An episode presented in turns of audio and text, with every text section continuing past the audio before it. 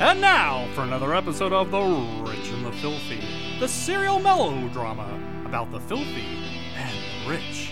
It's Saturday morning at the pretentious Forest Estate. We take you now to the foyer of the sprawling forest mansion, where we see a nonplussed rigid forest reacting to a surprise visit by Dr. Blake. Let's listen. Oh, God, did I seriously make a booty call for Saturday morning? Listen, Blake, I was drunk last night. I'm not here for a booty call, Rigid. Though I have wondered why I haven't heard from you lately. Look, uh, I was into this because you remind me of Dr. Ruth Westheimer, but no offense, that novelty has really worn off. Is Crinoline here? You're her psychiatrist. Didn't she tell you she was moving out? When did this happen? Last night, she had enough of Shorn. Sean is the reason I'm here. I wanted to return his cell phone. Uh, that's a box of Kleenex. Ah, yes, to you and me, this is just an ordinary box of Kleenex. But to Sean Forrest, it's a cell phone and a window into his tortured soul. I don't get it. Sean made a surprise visit to my office yesterday. He picked up my box of Kleenex and talked to it as if it were his cell phone. Uh, well, Shorn's never been all that bright. This wasn't mere stupidity, it was delusion. Worse, I believe your brother has had a psychotic break. Just because he thought a box of Kleenex was a cell phone? For Shorn, that's only slightly weird. He arrived at my office naked. Uh, okay, that's unusual. Though he has put dinner jackets on backwards before. And he did get married with boxer shorts over his pants. Have you noticed any other odd behaviors? From Shorn? Well, he violently shook Mother on her hospital bed while she was unconscious. Aha! And he did bring a gun into Crinoline's office for reasons that are still unclear. Oh, tis, tis, tis. So, what's your professional opinion? I'd say he's cuckoo.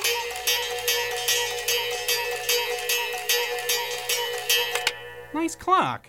Yeah, I was wondering if you'd like to have it. I mean, I I realize it's not quite the thing for a psychiatrist office. No Hmm, Oh, thanks. Mother!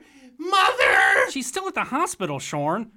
My God, what are you wearing? These are my underdog underpants and my underdog t shirt, and you can't wear them! Good God, Shorn! Mother bought you those when you were four, and you haven't worn them since you were 15. Where's Mother? I told you, Shorn. She's at the hospital. Hospital? Is she having another baby? A brother?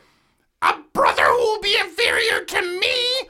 Rigid. He fits into so many of my Freudian conceptions of deranged human behavior. I don't even know where to begin. What shall we do? He must be committed. What's going on? Mother, what are you doing out of the hospital? Mother! Come here, Shorn, baby. That's my baby. Mother! Richard is being mean to me! He's trying to steal away my wife and make love to her when I'm not looking and everything! Uh, Mrs. Forrest? Who are you? A Dr. Blake, psychiatrist. I believe your son is having a, uh, no, has had a psychotic break and needs to be committed. No one is committing my son, Dr. Blake, psychiatrist. What Shorn needs is a mother's love. Yeah, I need a mother's love! Get a grip! Oh! now you march right up to your bedroom, take off those ridiculous clothes, and start acting like a 30 year old man. Um, uh, Mrs. Forrest, perhaps this is none of my concern. Perhaps. Uh, but I believe your son needs more than a slap across the face to restore him to robust mental health. Shorn's only trouble is that he hasn't had a mother to hover over him and manipulate every aspect of his life for at least two weeks. Mother, you still don't look well. I don't think you should be out of the hospital. I've been away from this family long enough, Rigid. I was beaten, bound, abandoned, starved, dehydrated, but I'm back. The matriarch is back.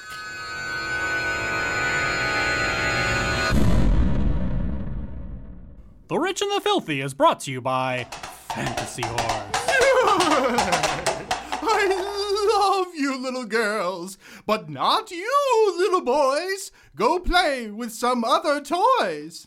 Hee haw! I love you too, little girls, but if your brothers try to play with me, I'll go to the bathroom on their hands! That's right, little girls. Fantasy Horse is a club for girls only. Boys, keep out. You may think this is 2015. But in the magical land of toys, gender roles rule. Because gender roles are cool! Oh. And now back to The Rich and the Filthy. Blanda, I appreciate you coming to my house to discuss our scheme against Aaron. But if you're not going to listen to me, you may as well go home.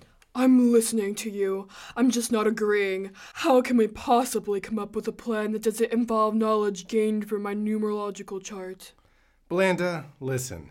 Numerology, Don't say it. astrology, Don't say it. palmistry, You're even doubting hands now? phrenology, yes, please ignore the wisdom of head bumps. tarotology. Sure, go there too. Embarrass yourself. It's all nonsense. Clearly, the only science you believe in is this boring, provable kind. I have nothing else to say to you. So, what are you going to do, Blanda?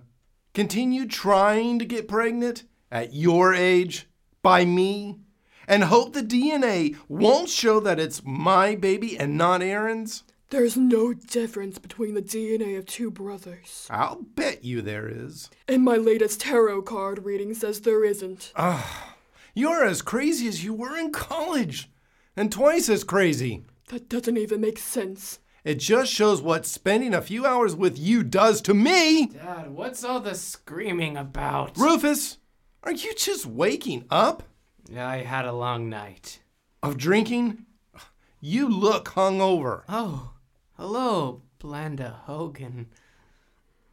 I'll bet that even if Dad let me spend time with you, you'd reject me too! Down with the matriarch! Oh, oh.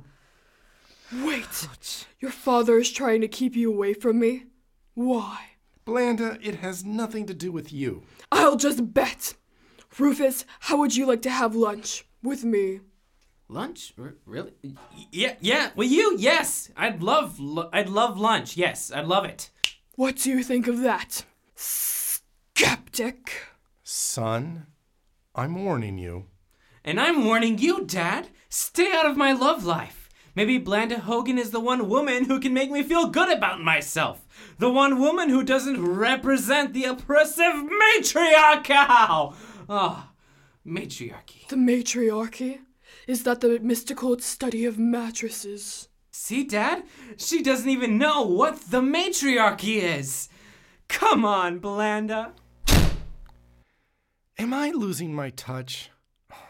I used to be so good at manipulating situations to my advantage. Well, I'll just have to find another way to get back at Aaron. And maybe while I'm at it, get revenge on my faithless college sweetheart, Blanda Hogan.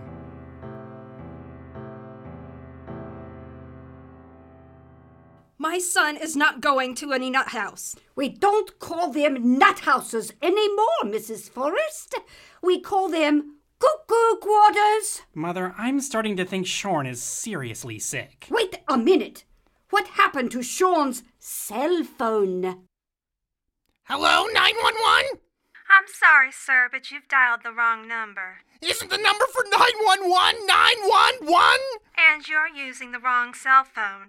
That's just a box of Kleenex. Yeah, Shorn, you're calling 911 on a box of Kleenex. Why don't you use that phone to wipe up your tears after I sleep with your wife? Yeah, sure. Rigid? Crinoline? No! I'll get you before you violate my wife! Rigid, do you hear me? I'll get you! Tune in again for another insipid episode of The Rich and the Filthy, when the voice in Shorn's head may or may not say. Y'all dialed the wrong number. Please hang up and blow your nose again. The Rich and the Filthy is a weekly podcast produced in Indianapolis, Indiana at Playground Productions, owned by musician, tutor, and audio production artist Adam Riviere. The Rich and the Filthy is written by Stephen Sperling. Many episodes include special material by the Rich and the Filthy cast. The Rich and the Filthy stars in alphabetical order Susie Q. Davis, Emily Diamond, Aaron Paris, David M. Sawyer, Scott Sawyer, Josh Sperling, and Steven Sperling. Previous episodes have guest starred Manny Casillas. The Rich and the Filthy theme and other music was written, produced, and recorded by Josh Sperling. The Rich and the Filthy is available on iTunes and Stitcher. The Rich and the Filthy is a Spoonatix production.